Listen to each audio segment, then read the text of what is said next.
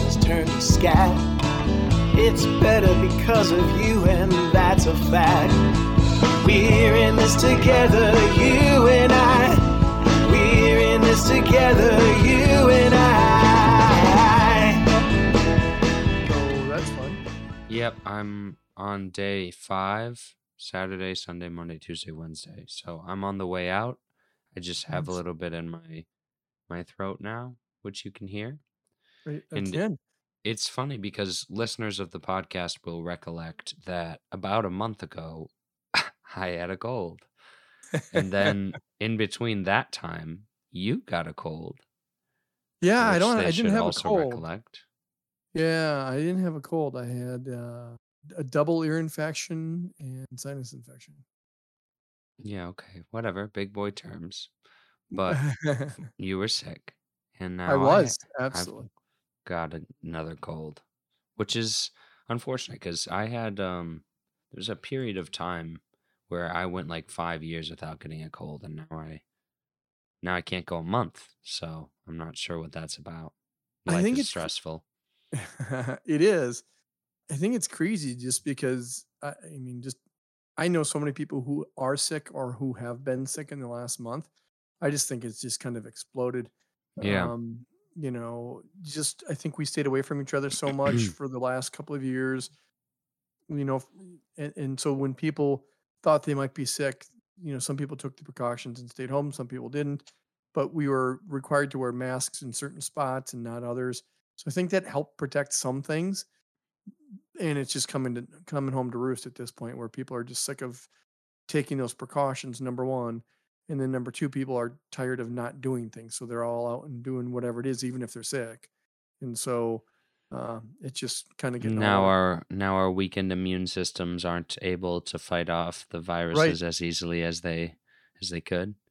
that's exactly So exactly it. so the sicker you get coming out of the lockdown, the better adherent you were to the lockdown. And the people who aren't sick are the people who we should be executing because clearly they haven't been taking any precautions the entire time. Yes, yeah, sure. Let's let's let's roll with that. Line them up and shoot them. Those guys are the ones who are taking the whole society down. Yeah. Well, welcome back to You'll Understand When You're Younger. I am Jordan, even if I don't sound like it. And I am Brian, and I may sound better than last time you heard me. You do sound a little bit better, but uh, I can still hear a little something something in your nose. Yeah. Um, and we are a father and son who, even when deathly ill, enjoy scouring the corners of the internet and collecting facts and then spewing them out at each other. And that's exactly what we're gonna do here. If I can keep the mucus in and the words out, then then it'll be a good day. Uh, today Hey, so we're we- oh, go, go ahead. ahead. no, No. I'll let you finish. Today we were going to talk about microplastics, uh, really a little overview of plastics uh, and how how they came to be and how they affect the world at large, but focusing in on microplastics and their effect on all life forms, but especially human life. Uh, and now I'm just curious to hear what you were going to say. Well, I was going to say before I throw out the weekly question, I actually have a, a, a different question for you. Last time that you were ill and we Yep. talked about vi- viruses, you were hydrating with a beverage, an adult beverage, uh, and I think it was uh, a beer. I'm curious to see if during this round you've gone that same path or you've chosen a different path. I am drinking Shiner Bock right now. so you I'm- are you're still doing the same the same the same well, approach. well, it worked so well last time, clearly. yes. Well, I Why? I mean, it, it kept you safe for a month. Right. Yeah. Um I uh, I am halfway into a Shiner Bock right now. I might have to get up in between segments and grab another one cuz I need to hydrate particularly this time cuz it's really attacking my my vocal box as you can hear. Yeah. So it's kind of funny because I also have a, an adult beverage from Texas that I have sitting next to me. Mine, however, is a whiskey. It is a pot whiskey by Balcones uh, Distillery. So we both have the Texas theme going to try to keep ourselves hydrated. I thought about drinking a Canadian whiskey Oh, sure. then it just seemed like too much effort to walk back upstairs. Now that I have stairs in my apartment, Yes, I know. to walk back upstairs, bring my cup that I put my liquor in and fill it with ice and liquor, and then bring it back upstairs after I'd already gone downstairs. Just felt like a lot of effort. So I was it like, you know what? It seems like it. Yeah. There's a, a beer in the fridge. Why do those extra 10 steps? I'm sick. So, I can give myself a break. so do you have a fridge on both levels? No, there's not really room for a fridge upstairs. Even like a dorm t- dorm style fridge? no, not really. A place is pretty much full, given even given how large it is, because I've got this this giant armoire, which is a story that I'm Oh, sure that's will right. Will come Yeah. up someday in one of our weekly questions. But uh, yeah, I don't know. The place is. pre- there's not really any. I'm looking around. There's not really anywhere for a fridge to go. So, Sure. Fair enough. but the issue wasn't the fridge, because the whiskey's not in the fridge. The whiskey's sitting on the No, on I the was thinking more more the ice or the beer. Mm, yeah, no, I didn't. I wasn't. Didn't mind going downstairs once to get a drink. I minded going downstairs twice to get one drink. It's not very efficient. No, not at all. So I went with the Shiner Bock. It's fine. Yeah, that's good. But enough about my laziness and drunkenness. How about the weekly question? well, the weekly question is what is the most physically painful thing you have ever experienced? Okay, so I've never broken a bone. I'm kind of like Jesus. And Yeah. I, that's basically aside from me getting a, a cold every every month or whatever, I'm basically Jesus because I've never broken a bone and whatever. Eh, yeah. Yeah. Um, but I I have gotten myself into a few like physical hijinks. The two that are one I remember hurting and one I imagine was the most painful thing I ever experienced, but I was too young to remember. Okay. Uh, and that one you will recall, father. I was at daycare, and for some reason, I was allowed to play on a t- top of a table. Uh, No one was was allowing it. You I, you just did it. I was allowed to play atop a table full of glass. I mean, somebody should have been watching me. It was a certain they daycare. were. Yeah. I'm They certain. watched me go up there, and they let it happen. So I, I, I was playing with various empty glasses, which is a weird thing for a child of what was I, three years old, No, no, no. You you two years not old? not even two, probably a year and a half. I was a year and a half old playing atop a table with various empty glasses. And then, of course, I fell off of the table with a glass uh, in my clutches. And as I hit the ground, which I imagine also hurt because I was quite short at the time, Yep. um, the glass shattered and basically all but severed my finger Yes. and cut my hand open and then I had to have a, a surgeon kind of do some work on the hand and and close things back up.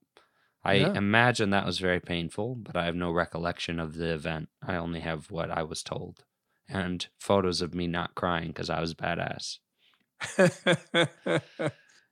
But yep. the time that I remember doing something that hurt real bad was I think I must have been seven or eight. I just tripped on the top step going down our stairs and I Oh, fell sure.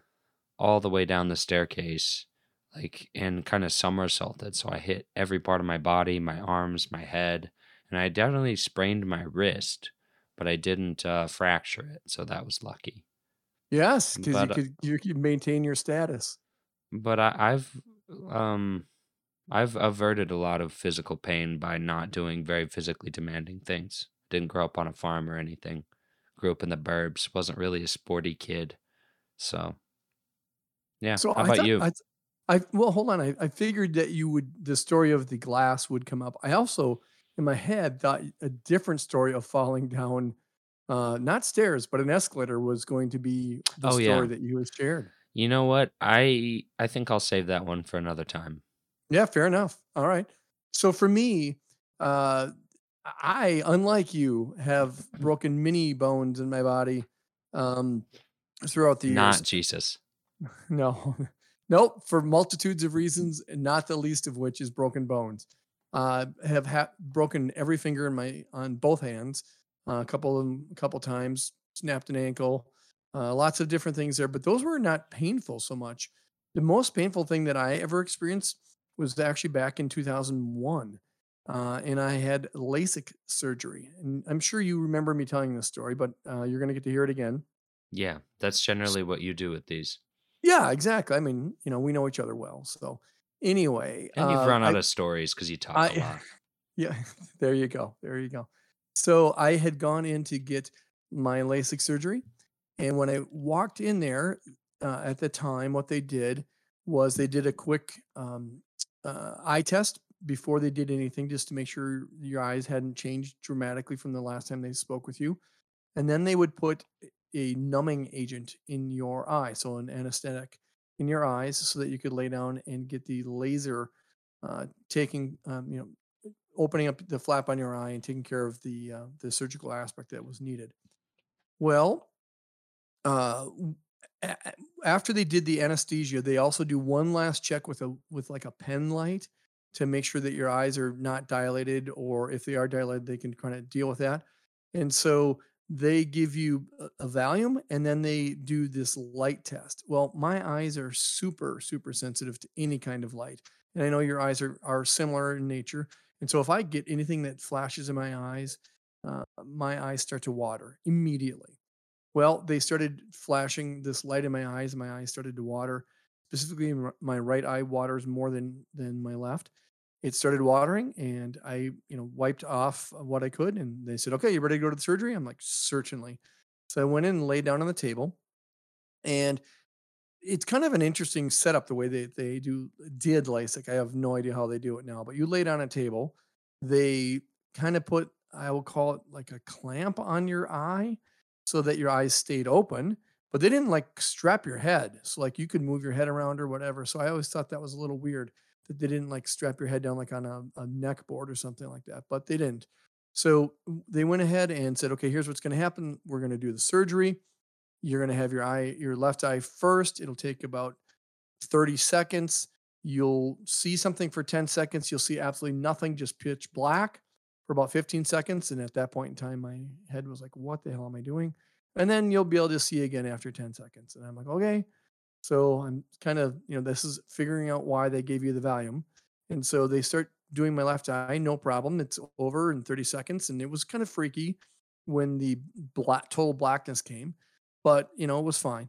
Then they start doing my right eye. Well, at that point in time, I realized that none of the anesthesia, or if there was, it was very little of the anesthesia, was left in my right eye. And so when they started doing the laser on my right eye, I felt every single second of a hot laser cutting my eye open, pulling a flap back, and then lasering it shut again. That was the most painful thing I've ever experienced in my life. And for me, you know, like I said, my eyes are super sensitive regardless.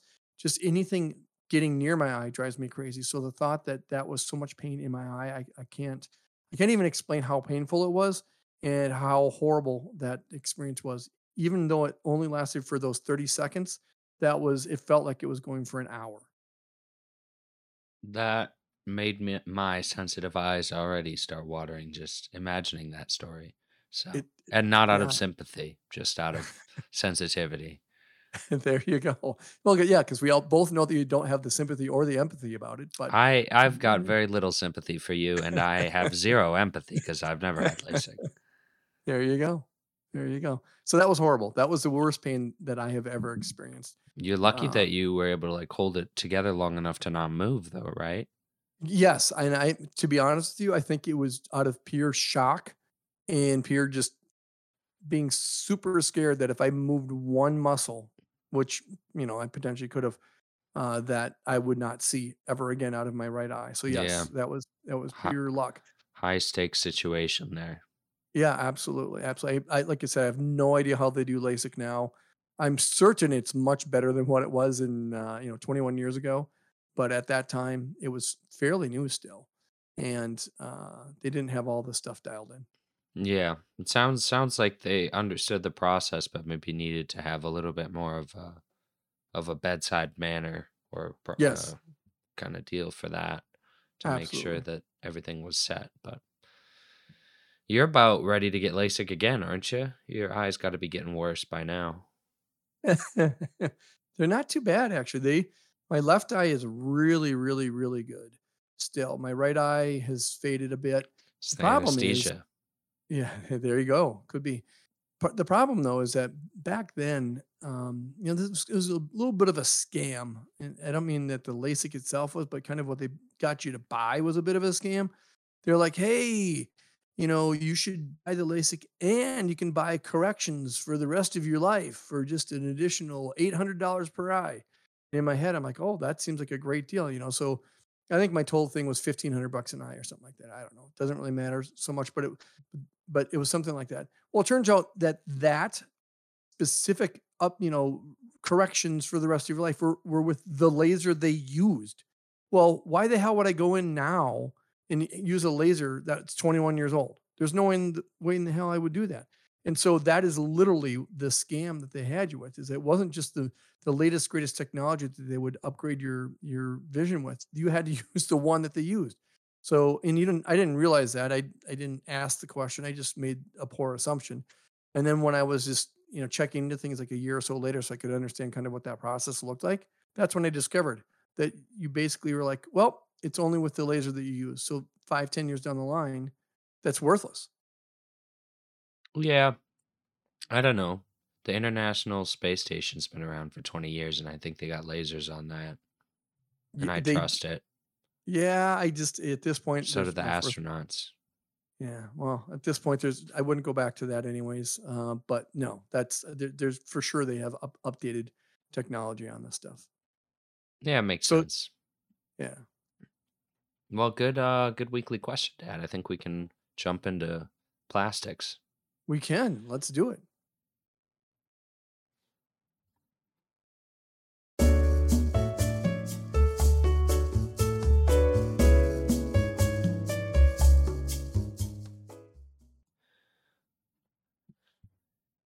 So plastics. We're going to talk about. Oh yeah, go ahead. I'm saying I'm interested to find out about microplastics. Well, first, let's talk about macroplastics, where they came from, where they're All right. going, literally. Yes. Uh, and my question for you, Dad, as a enthusiast of knowledge, are you aware of the name of not the person who made plastic, although the hint is it's based off of his name? Do you know what they called like um the first ever type of plastic in a way that we call facial tissues Kleenex and we call uh, plastic containers Tupperware? Uh, Tupper did not invent plastic. Um, another man did. Do you know what the first ever plastic was called? Oh, that's a great question. I feel like I should know this because I feel like I've heard this name and this information before. Right. I feel like when I say it, you'll be like, oh, my mom or dad referred to this as blank all the time. Yeah, it's it's just I, I, I it's somewhere in my head, and, and like you said, as soon as, it, as you say it, I go, oh yeah, I know. So I, I don't even have a guess. I don't even have a clever, goofy guess that I could give you. That's okay. I'm going to tell you the name of the man who invented it. His name was Leo Hendrik Baekeland, Okay. and he invented Bakelite. Mm, Have you ever heard of that? Yep. Bakelite. Yep. Bakelite still exists as a form of uh, plastic, and I know that because the company that I work for uses it as an insulating material. Interesting.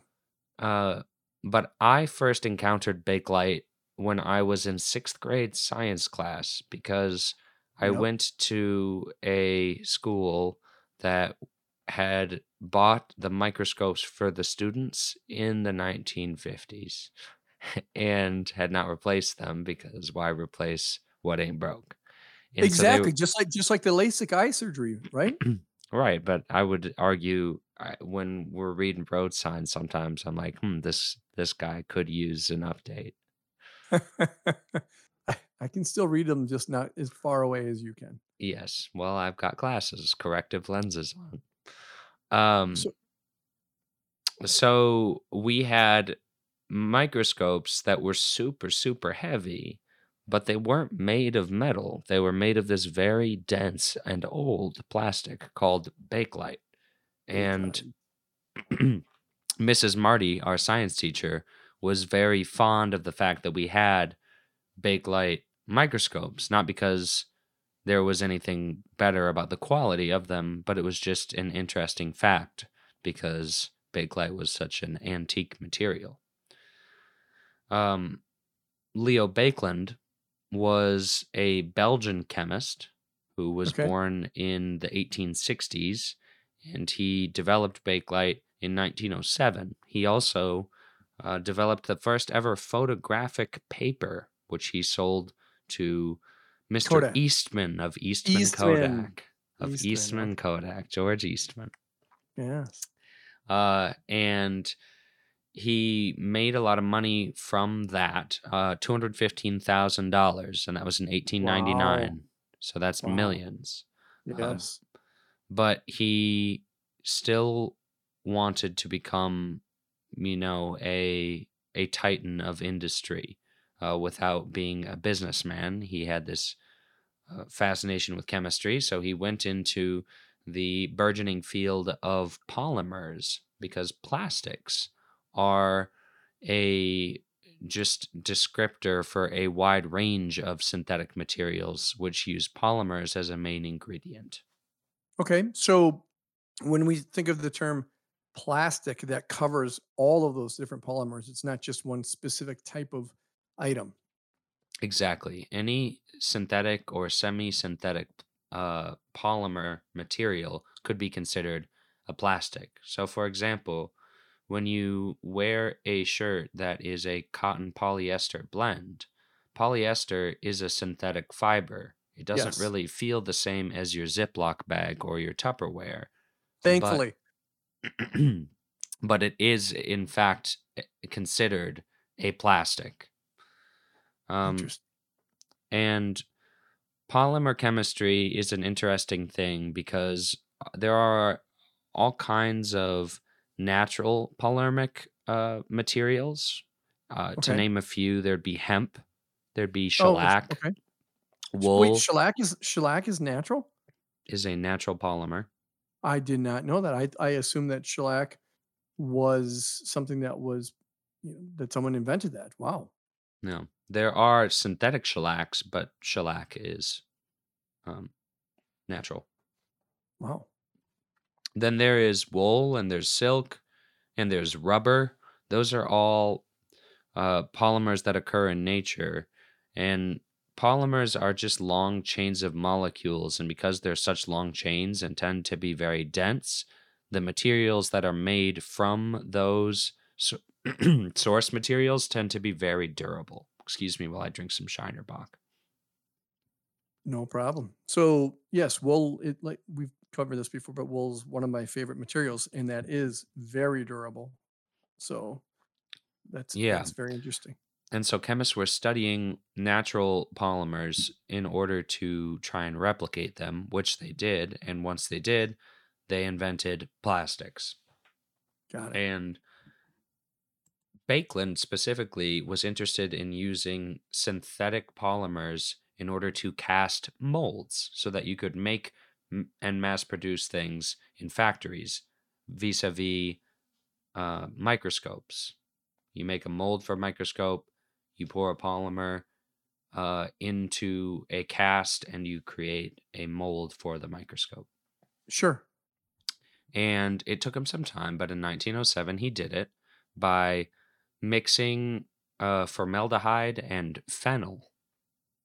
Okay, I'm familiar with formaldehyde just from it, being generally used as an embalming fluid. Phenyl. You, you're talking about Not like, like fennel sausage, no. Phenyl, Or- P H E N O L. oh, okay, okay, or phenol. I think a lot of Hmm. times people call it that, but Whatever. phenyl. Doesn't Sure. doesn't really matter. sure. Uh, so he had made reactions with phenyl a- or phenol, however you care to say it, and formaldehyde, and he mixed it with a little material known as asbestos. Oh, which is a natural, uh, also a natural um, polymer. And wait, wait, wait, wait, wait. Asbestos is is a natural polymer. correct. It's a Wow. naturally occurring fibrous silicate mineral, is the technical definition of it. I again did not know that. I thought that was something we invented and and used that all over the place, and obviously created cancer for millions and millions of people. Wow, I didn't realize it was a natural. Right. And it- let's not forget that nature causes cancer all the time. The sun, Yes, which it- is required for life, also kills you slowly, every single one of us. Yes. Good night. Um, but they needed a fibrous material or a filler. Like they could have used wood, but nobody knew that asbestos was bad at the time, and it was long and fibrous, so it helped resins made uh, from phenol and formaldehyde get um, a little bit more structure to them, and when they Sure. they would harden, they would be a little bit more rigid and a little bit more dense. Okay. Uh, and he copyrighted that and made a shit ton of money from it. And with that uh, invention being more cost effective than using natural materials and able to be mass produced in a factory setting, uh, he ushered in the age of plastics. Interesting. Now, most modern plastics are derived from fossil fuel based chemicals like natural gas or petroleum Right. versus formaldehyde um, because we already have a lot of infrastructure and it's easy to make petrochemical polymers. Yeah. Um, and so over time, we found different methods of making different polymers. Some were dense, some were less dense. And the denser you have uh, of a plastic, the harder the material becomes and the more durable it becomes. Okay. And over time, we had to classify our plastics uh, based off of their manufacturing process and density. There's seven different classifications of plastics. Wow. I bet you didn't know that. But I I did not. when you are using a plastic container that contains uh, a consumable, um, like a, a, buying a water bottle or um, getting a box of Ziploc bags or getting a Tupperware container, on all of those plastics, the classification of what type of plastic it is is stamped. So yes. uh, on when you grab a a Nestle water and look at the bottom of it, you'll see a little. Uh, it's not really a stamp; it's um, a pressing into the plastic that says it is a Type One plastic, which means it's a uh, PET plastic. And I'm not even going to try to pronounce what all of these acronyms mean because it doesn't matter. right. Uh, and that's that's a number one plastic. So those are usually clear in color. Okay. Uh, they're most commonly used for disposable beverage and food containers and bottles. Uh, and you'll also find them uh, as holding your household cleaning products, so like Pine Sol and uh, Windex and stuff. sure.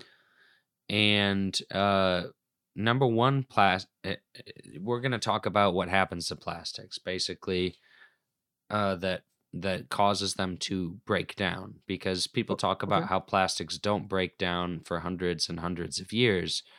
Um, but that's not really true. In the, in the macro scale, yes, a water bottle may take hundreds of years to break down, but in the meantime, it is shedding tons of microplastics uh, into the air, uh, into water, onto the earth, everywhere, into your body.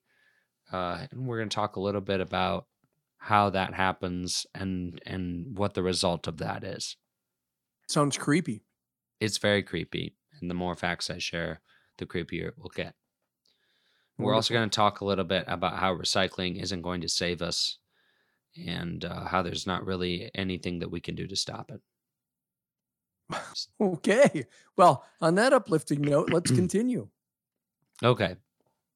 So type 1 plastic um, if you if you leave it in your car, water bottle half empty and it heats up, um, it will uh, begin to shed off microplastics um, while you're in the grocery store. And those uh, can break down further into nanoplastics, um, depending on how long they're sitting there or how warm the water bottle gets.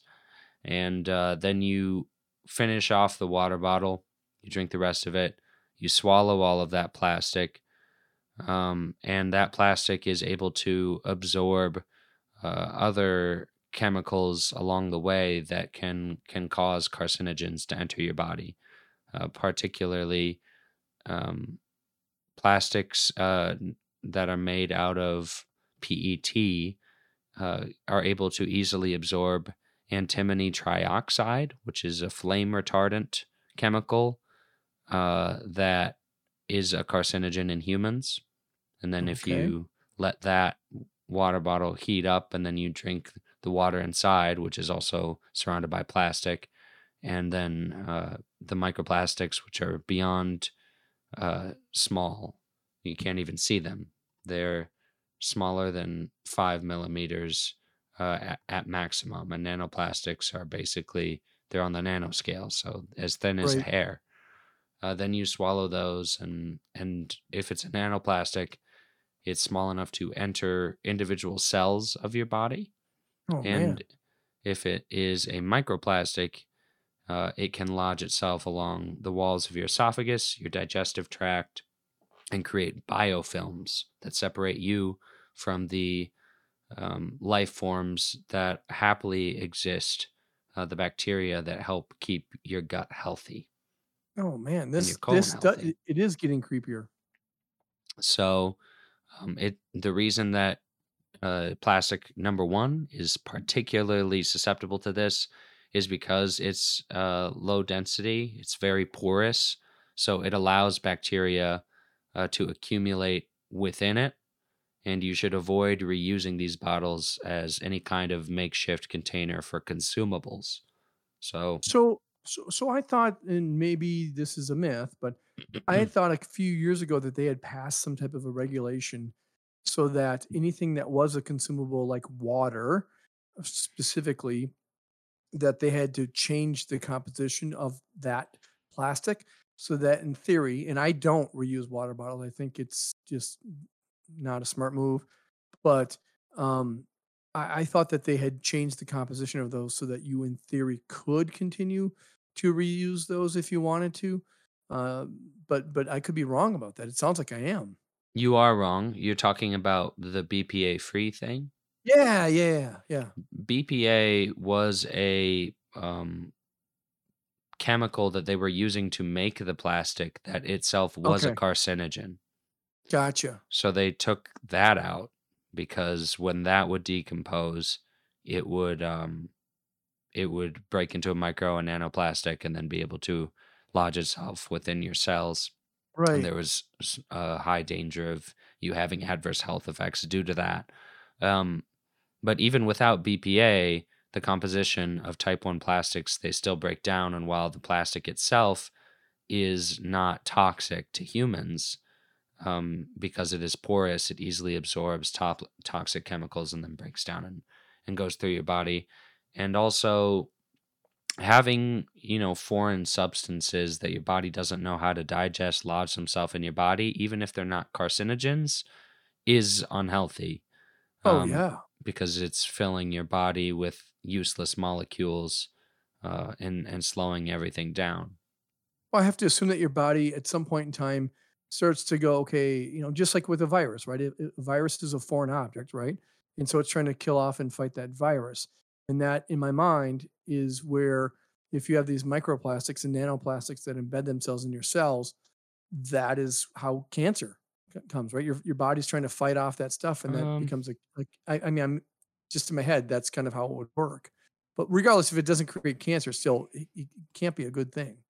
yeah c- cancer is a, a lot more complex than just having foreign invaders in your cells um, that's about cell behavior changing to rapidly multiply uh, itself for no particular reason.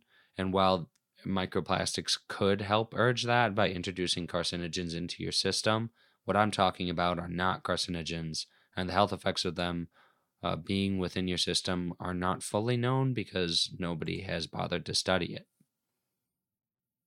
That's it. Still sounds horrible. I mean, to me, it doesn't. I mean, Well, okay, so so yes, it, it is uh, it's a bad deal, and the the takeaway from this would be please reduce the amount of plastic that you're using for a number of reasons. Um, but yeah, there, if if it wasn't um you know, glass doesn't break down into micro and nano glass that you then swallow uh, and lodges itself in your body. So that is like a viable alternative. But if we were using natural polymeric materials like hemp or wool or silk, and we were consuming things that were held within them, you would also end up consuming broken down parts of those natural polymers. The sure, difference is that this is a synthetic polymer, which makes it sound scary.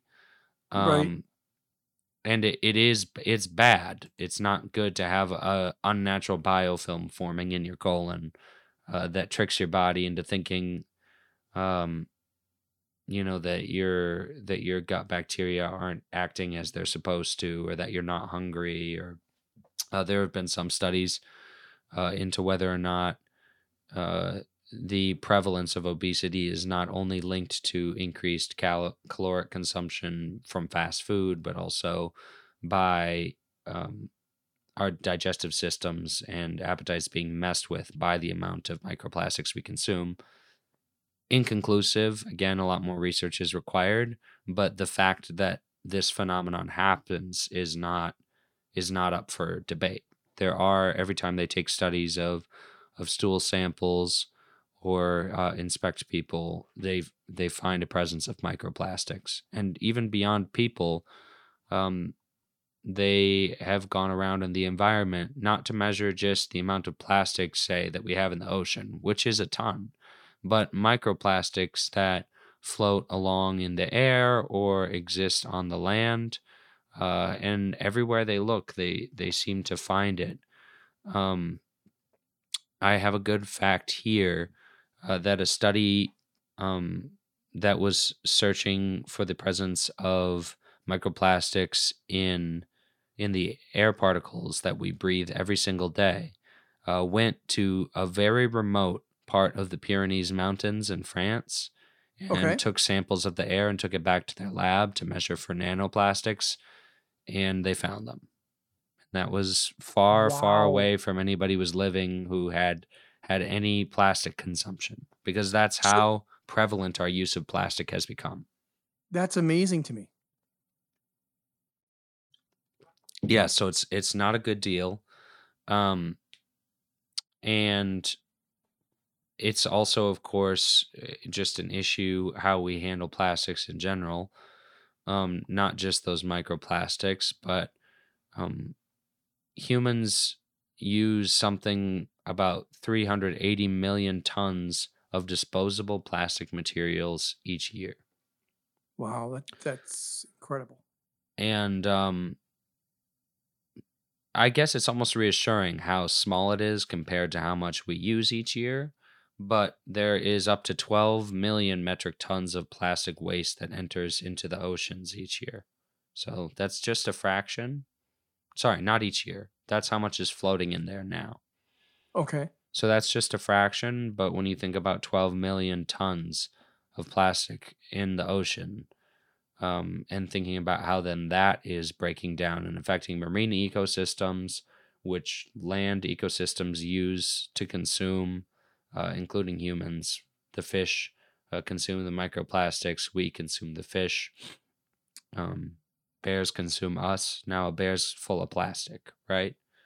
Right. So it's it's a bad bad situation Yeah. um and dealing with plastics is is not so easy either um 80% of the plastic in the ocean comes from uh you know land-based sources not just from fisheries and cruise ships which do just Right. openly dump their trash into the water without remorse.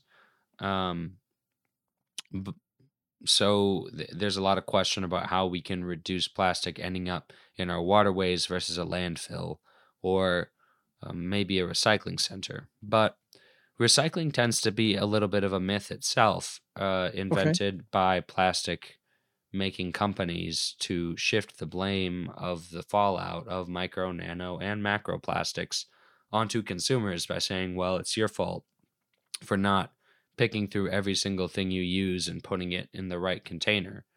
Um, not every type of plastic can even be recycled, and of the ones that can, um, those tend to only have a yield rate of 68 to 70%. So Okay. Okay. when you recycle a water bottle, 70% of that plastic material can be repurposed into something else. The rest remains a polymer that is either incinerated and becomes carbon in the atmosphere or is thrown into a landfill to become carbon underneath the ground.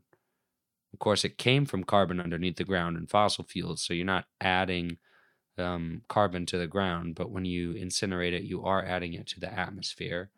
Right.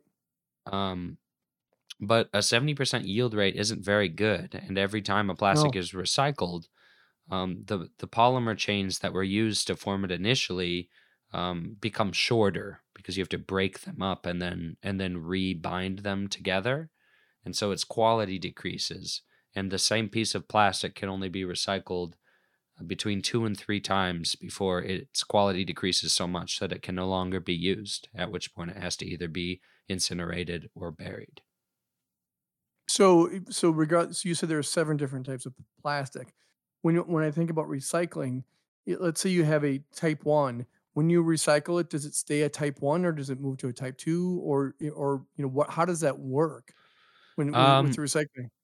th- I think that generally when you recycle materials, uh, they stay within some of the lower grades. So we can walk through the rest of them. Uh, type 1 is the most common, and it can, of course, be recycled. That's the, the most common plastic that is uh, accepted by curbside recycling programs. Uh, and then there's uh, number two plastic, which is high density polyethylene, which is what makes up your little tougher, more jagged containers like milk jugs or detergent or juice Sure. bottles, butter tubs, toiletries. Um, that's considered safe. It's got a low risk of leaching materials as compared Okay. to plastic type number one. So you're less likely to get a carcinogen. But there's also fewer there's fewer consumables that end up in a type 2 instead of a type 1 because it's higher density it costs more to produce Sure. um, so the corporations don't want to help you out there and it is picked up by not. most recycling programs type 3 plastic is actually pvc which everybody knows from Oh, yeah. pvc pipes but it's also Yep. used to make um, food wraps so like uh, saran wrap is type 3 plastic Oh That's wow, I didn't pol- know that. polyvinyl chloride bottles uh, that that contain cooking oil uh, things that need to be able to compress air without letting it leak and decreasing the psi So less um, porous, obviously. Yes very less porous shower curtains inflatable mattresses things that are designed to be durable and of course the plumbing pipes um, and even though it is strong pvc is not actually considered safe for uh, cooking or heating. So Oh, uh, it it has softening chemicals within it that interfere with um, hormone development, and so sound good. Yeah. So if your food wrap sits in the sun all day, chances are, and it's on top of that, um, you know, potato salad. You might not want to eat the potato salad because it's got bacteria in it because it's been sitting in the sun all day. But you definitely don't want to eat it because there's been microplastics shedding into it from the saran wrap. Um, Oh, man. and All right, so that that leads me to a question that maybe you can't answer, but it's tied to this level or this type of plastic. So one of the things that I don't like to do, even though in theory it's supposed supposed to be okay, is I do not like reheating things in the microwave that's in, that are in plastic. For and maybe it's an irrational fear, but for what you're talking about is that things, you know, f- pl- s- from the plastic leaching into my food. Um, is that a reasonable fear or, or is that irrational? Well, let's work our way there. Okay, I Um, didn't know if we were I didn't know if we were there with these types of plastics or not. PVC does not is not microwave safe food containers, um, and it also can't be recycled because there aren't really any recycling programs that are meant to burn down and reuse this density of material. Um, we talked about high density polyethylene that was type number two, and it could be recycled. There's Yep. also low density polyethylene, and that's used to make those plastic grocery bags Oh, um, sure. some different types of saran wraps, uh, squeezable bottles like ketchup and bread bags, uh, and also it is um, it is considered to be pretty safe for consumables, uh, even though um, it's low density. It is pretty durable, and uh, the only bad thing about LDPE is that it's difficult to recycle. Many people have heard that by now. You can't really recycle those plastic grocery bags.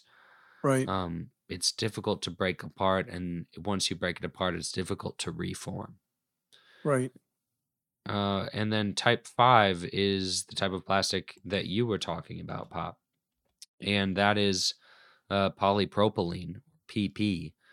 Uh, and they make you know yogurt cups, medicine bottles, uh, kitchenware, and microwave safe plastic containers with uh, type number five. Uh, they consider it microwave safe because the plastic itself is heat resistant and it won't get warped. Uh, but that doesn't mean that it's healthy for you to consume food that was microwaved in it. Yeah, that's my.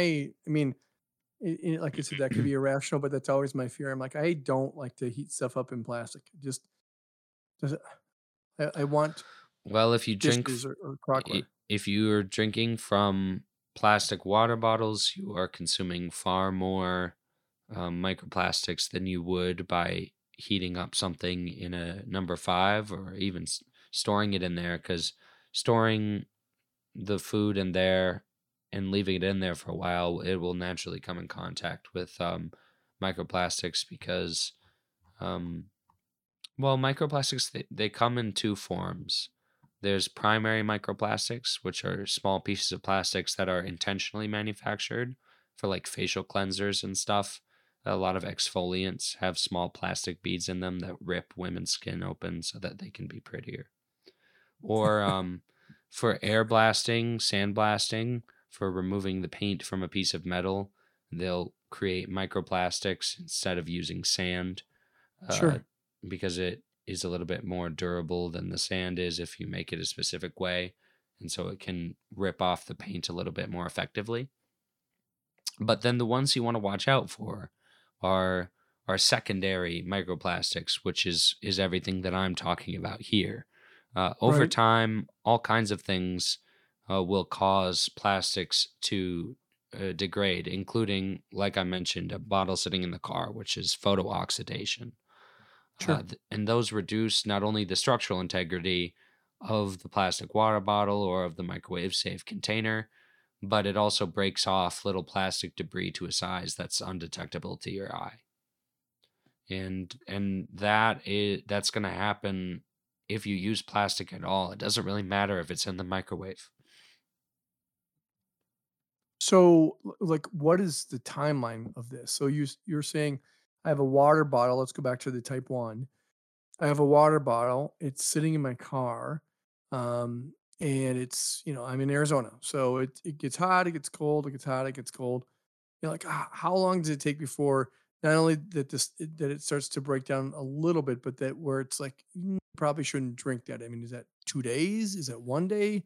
Is it a month? What's what? Do we have any idea what the timeline is? Sure. There was a study that uh, t- that the researchers went to the store and they bought 11 bottled water brands, 11 different brands. And they brought them all back to the lab immediately, unscrewed the cap, took a sample of water and measured to see if there were microplastics in the water already before any exposure had happened. Okay, so I'm so do you know do you have that list? I'd be curious to understand what that list is because you know this about me is that I'm I I will tell you that I can taste a difference in bottled water, and there's certain bottled waters that I cannot stand. I hate them. So I will be curious to see if you have the list of the 11 and if any of the ones that I cannot stand are on that list. Okay. Um, there was Aqua brand from Indonesia. I'm not familiar with that, There was Aquafina, which you know. which I hate. There was Bisleri from Chennai, India. Again, not heard of that. there was Dasani. Oh, that is the worst bottled water ever.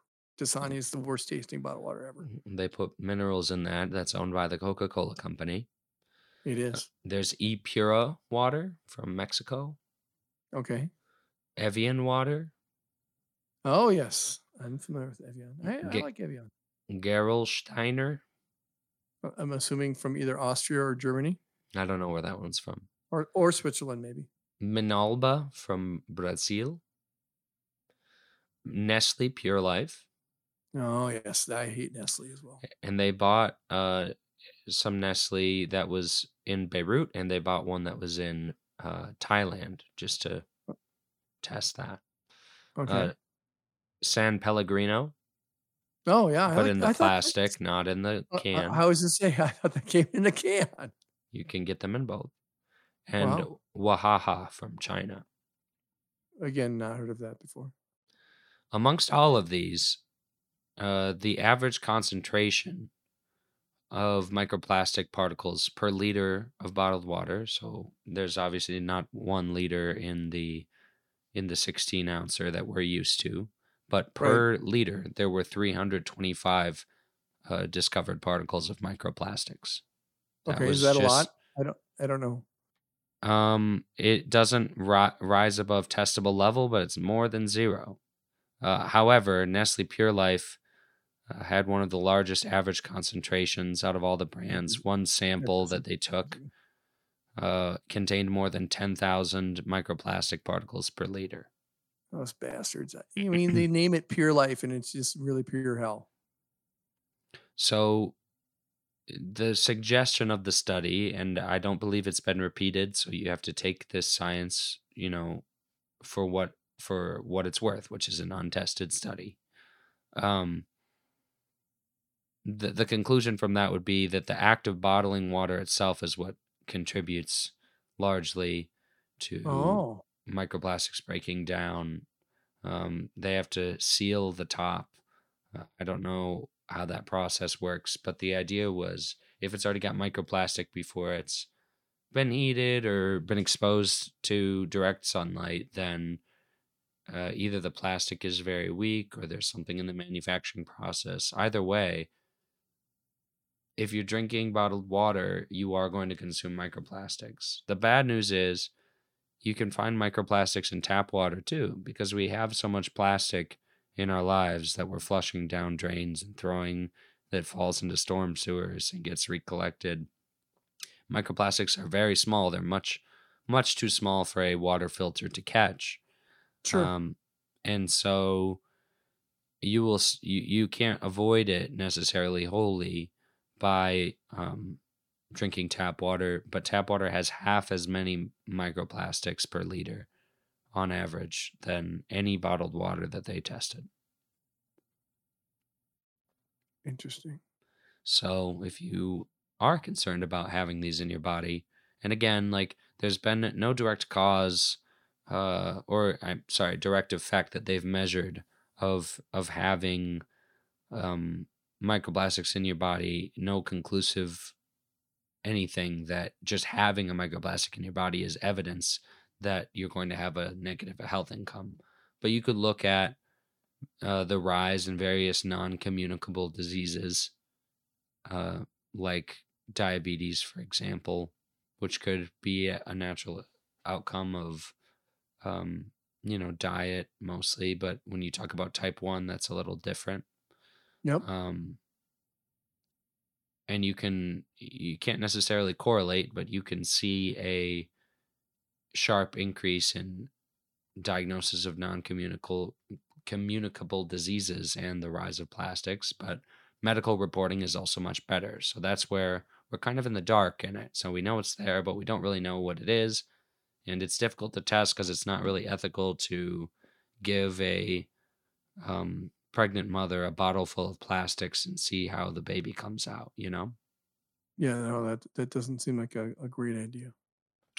Um, but it's going to be in any kind of consumable plastics you can. So if you are nervous about that and you want to reduce the amount of microplastics that you're consuming, uh, I would consider trying to opt for glass alternatives in your cookware. So that that doesn't mean just when you're heating up um, your your food. That means when it's sitting in the fridge, uh, keeping it in a a, a glass uh, reusable food container um, instead of a instead of a um, a plastic one, you would be able to reduce the amount of microplastics, but to what amount, it's difficult to tell. One of the largest uh, contributors of microplastics in the atmosphere is actually the degradation of tires. Oh, so on your vehicle, okay. Exactly. Tires are often made of 24% synthetic rubber and 19% authentic rubber, and then a bunch of other materials. And So so as they break down, that just kind of spews it right into the air. right, so part of Los Angeles's smog problem, it's not because they have a bunch of factories, it's because they have a bunch of cars and they're driving every day and they're not only are they letting out uh, the carbon in the atmosphere from the gasoline, but they're also flinging particles of microplastics that can meld with various different chemicals and hang in the air um, and create that smog problem. And then, of, of course, these micro and nanoplastics um, settle in the ocean along with those macroplastics that we dump. Uh, and there are a lot of efforts to to try and clean up that the I mean we we've had an episode about ocean gyres, right? We talked about the North Pacific The Gyre, the the South. Pacific Yep. Gyre, the the motion of the ocean. Yeah. Um, all of that movement tends to draw the plastics into uh, various areas. Each ocean has a little plastic island at this point. Perhaps the most famous one is the um, the North Pacific Garbage Patch. Yes. We've we've seen photos of that. Or at least if, if you've looked at all on the internet, you've seen photos of that. right. And so that is about at this point uh, estimated to be 1.6 million square kilometers, 620,000 Yeah. square miles, which is twice the size of Texas or three times the size of France if you're European. And if you know, if you listen to our U.S. customary system, you just knew that off the top of your head what that size was, right? Correct, yes. Um, so that's a large garbage patch, and that's all made up of not just plastics, but microplastics. And there are some animals that have adapted to living, which is just disgusting, within that. And they call it the plastosphere, if you ever want to read about that. Um, Yeah. And that, efforts to, to, to clean it up are just so, uh, they, they try so hard and they spend so much money, but it's so abysmal because we're dumping so much plastic out each year and consuming so much plastic that um, July of this year, the primary organization that works to remove trash from the ocean, they're they're called the Ocean Cleanup. They got a lot of traction on YouTube this year because Mr. Beast ran a a fundraiser for yes. them. Yep. Uh, they announced in July that they had removed a hundred tons of trash from the Great Pacific Garbage Patch. Which you- sounds like a lot until Sounds like a lot until you remember that there's 12 million tons of plastic waste in our marine ecosystems as we speak. So, really, if we can't functionally recycle 100% of plastic, or even hardly any of it, because I I told you what the yield was, but the truth is 14% of plastics that we use end up at a recycling center. 86% of them never even make it there. And So- of so the 14% that makes it there, 30% of that gets thrown away, 70% man. gets reused once. wow. That so that's a very small, small number of what we're looking at. Overall. Tiny. You gotta, you gotta, if you care about not having plastic in the ocean and you care about not having microplastics floating in the French mountainside, you have to push your representatives to eliminate plastics from our lives uh, or you have to believe that a grassroots effort can work, which I, I really don't. And I never believe that the solution lies with the individual on stuff like this uh, to regulate um, manufacturing and companies. I, I believe that the government serves a function in protecting the lives of of the human beings it's designed to serve. But um, if you have no faith and still want to help, then uh, reducing your own personal plastic consumption is is really the only way because recycling just ain't gonna do it No, sounds like it's just a, a lost cause. And not that It- we shouldn't continue to try, because it does have a very, very, very, very small effect. But it, I guess in my mind, that's better than nothing. yeah and i i didn't mention the the last two forms of plastic so i figure i close out with that Sure. the the government the us government calls a number six plastic um, polystyrene which is styrofoam Yep, I know what that is. That cannot be recycled at all um, it is That's used perfect. for packaging uh, Yep. whenever you buy something. And it was also very popular for Coolers. coffee cups and coolers. And overwhelming evidence has suggested that this plastic leaches toxic chemicals, especially when exposed to heat. So if you were putting coffee in a styrofoam cup each morning, like I do when I go to work, um, you might be leaching toxic chemicals into that coffee and then drinking it. So please avoid it. And you can't recycle it. And it takes hundreds and hundreds of years to decompose. Yeah. And then number seven is a category called unregulated plastics, which is fun. The Yeah, government said Scary already. the government said you don't have to stop making BPA. You just can't call a plastic with BPA in it plastic number one. You get to call it plastic number seven. Now, the consumer doesn't know what the numbers stand for anyway. Well, they will after this podcast. So it doesn't really matter. But number seven can contain BPA, which is highly toxic to humans, is a carcinogen, um, but also is is an unregulated plastic category for non-consumables. So CDs and DVDs, for example, are made of number seven plastic. Um, there's very little risk to you as a human being because you're not consuming CDs and DVDs. Hopefully, Yeah. um, other technological parts, sports equipment, medical, dental devices um, can be using number seven plastics. And that doesn't mean that it does contain BPA. I'm just saying if you're consuming something and it's classified as a number seven, just know that it's completely unregulated. Wow.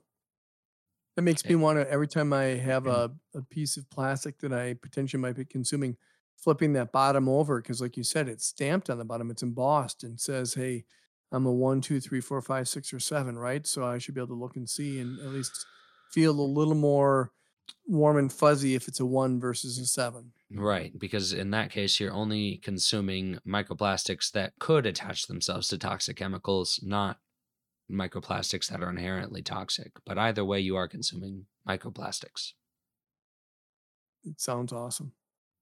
Yep. And again, like I said, not to be like the boogeyman, if we were using a natural material like a biodegradable, um, you know, like they've replaced plastic straws with biodegradable straws in a lot of cases, those would be made out of natural polymers like hemp, you know, that they found a way to um, make a little bit harder and and so that it will eventually by nature of it being a simpler material versus polymers uh, synthetic polymers are much longer chains and much more complex and that's why they take a lot longer to break down um, on a macro scale.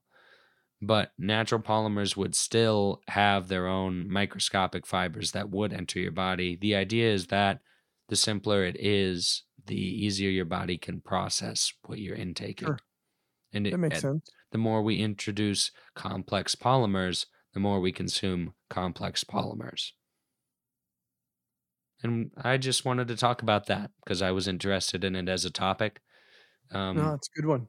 I don't avoid plastic in all cases. I'm not holier than thou. Like I said, I don't believe it is the responsibility of the individual uh, to personally correct every issue in society. Um, but it would be good if if our government was doing something about this, and it would be good um, if I was a little bit more conscious about my own plastic use, which I will be. Yeah, especially if you listen to this episode. And for many reasons, not least of which that my voice is basically done. Uh, that's going to wrap up our discussion on microplastics.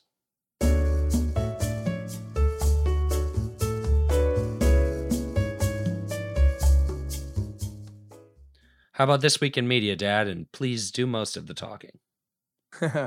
Sounds good. So for this week in media, I am going to talk about an album that I listened to that was on my 1001 albums you need to hear before you die. And that is by a group called Fun Lovin' Criminals. Have you heard of them before? Yes or no, Jordan? No. I had not either until I listened to this album. Now, I had heard one of the songs, but I didn't know who the folks were. So they had a very uh, popular song. Uh, well, let me start by saying this album was released in 1996. So it was in the mid 90s. Is at a time when I was listening to music, but a lot, not a lot of new music. Uh, I had just been married for a year or two, and we were expecting uh, a child in July. So we were very focused on that kind of stuff. I was not focused as much on music. So I, am not sure that I would have heard these guys anyways because their their really popular song was was on the radio and it was called Scooby Snacks. And what made it so popular was not only the the lyrics and such, but it also had some sampling from Quentin Tarantino movies on it. But this this album itself, I really enjoyed. The genre of this is hip hop, alternative rock, blues, funk, jazz rap, and mafioso rap. I know that seems very eclectic, and that's exactly what this is. As I was listening to this album, in my head, I was like, man, if I had the talent and I had the creativity, this is the exact kind of music that I would have loved to have been ma- making at this time in my life. It, it just really drew me in. As soon as I started listening to this, I fell in love with it.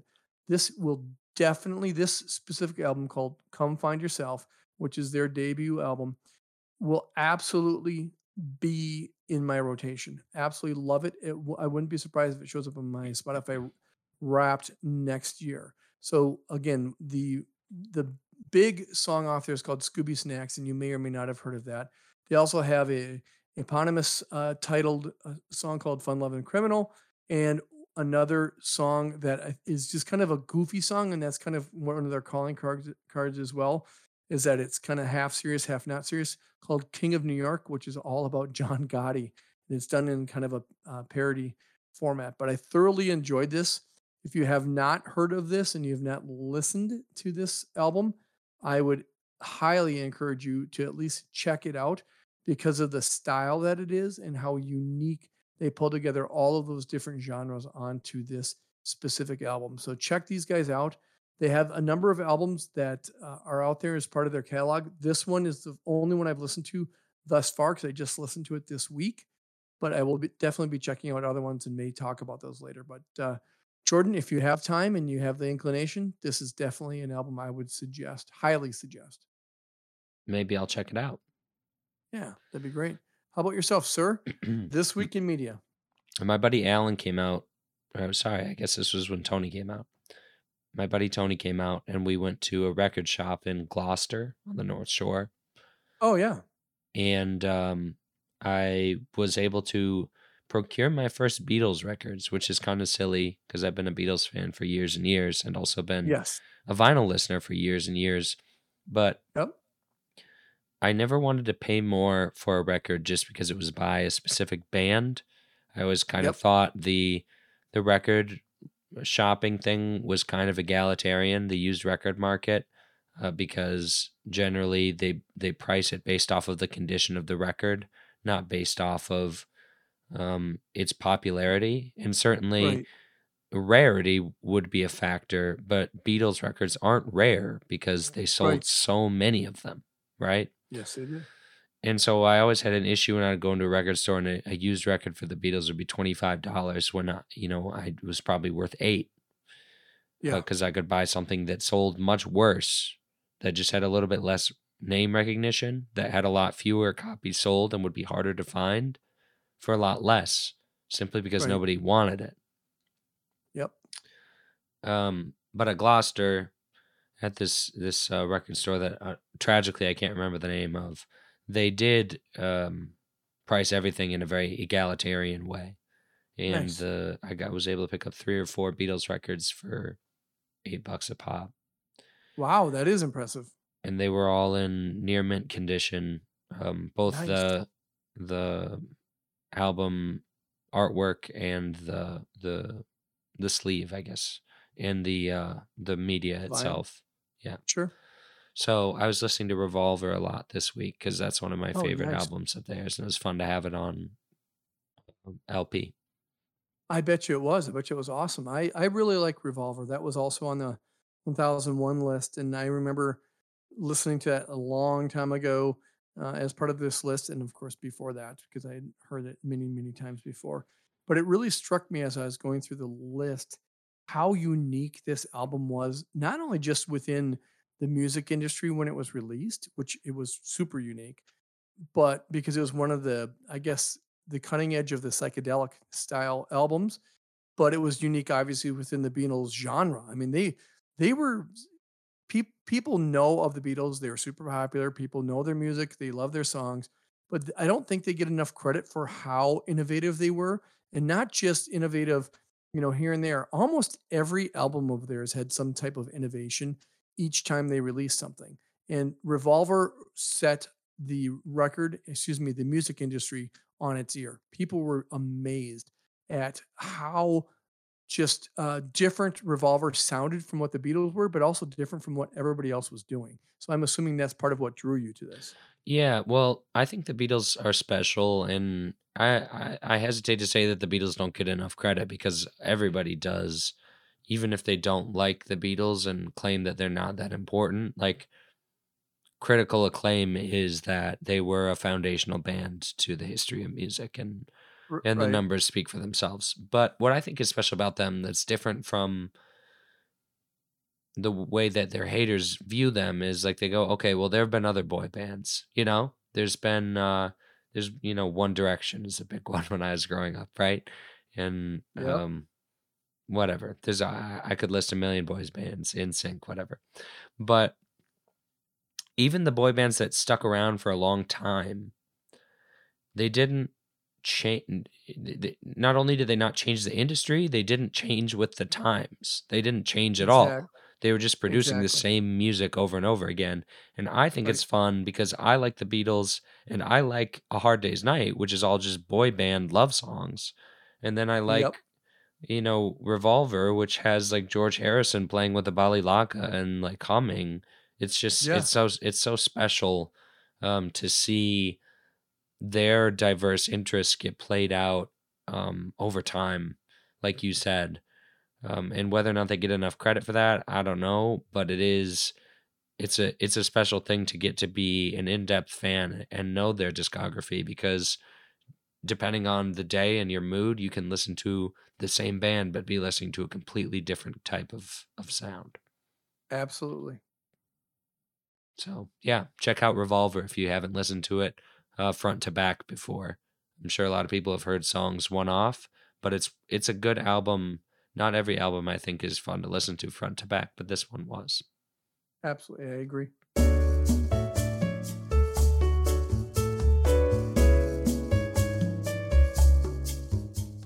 All right. Well, we learned a lot this week, so maybe you can save your fun fact for next time, Dad, and just tell me about this week in Brian. Yeah, I will definitely do that. So this week in Brian. So this week, um, I would say I am continuing my running streak, which I haven't talked about for a long time. But this week I hit 180 days.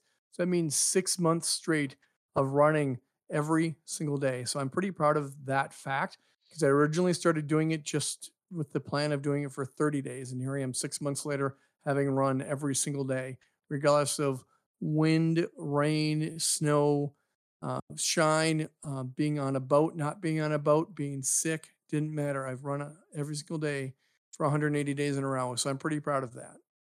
That's awesome. Did the cruise ship that you were on have a track or did you use a treadmill? So it had kind of a track uh, up Mm. on um, deck 12. It was kind of one that was painted out. What I did is I went down to deck four, which was the deck that went all the way around the ship. And that is where I ran uh, for a couple reasons. One, deck 12, you had to run eight laps around that to get to a mile. And it was just a very busy deck. Whereas deck four was the one where one side of the ship people could smoke on. So people kind of avoided that, which was nice. Um, so that, that uh, and that was also only two laps around was one mile. So it allowed me to uh, be able to do you know my miles a lot quicker and be able to see stuff uh, as I'm running, and then also you know enjoy you know a little fresh air on one side, a little bit of uh, you know tobacco uh, air on the other side. But uh, yeah, the ship uh, ship did have a, a track, but I used the uh, deck four to do the running. Nice. God bless every single one of you who decided to listen to me as my voice devolved into madness uh, on this episode of You'll Understand When You're Younger. Uh, I look forward to being well rested and ready to uh, give you some more melodic um, information transfer next week.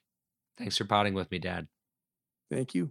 And thanks to Ted Heineshevitz, who gave us our intro and outro song, uh, You and I, off of his album It's Fine. Check him out. Together, you and I, you and I, you and I.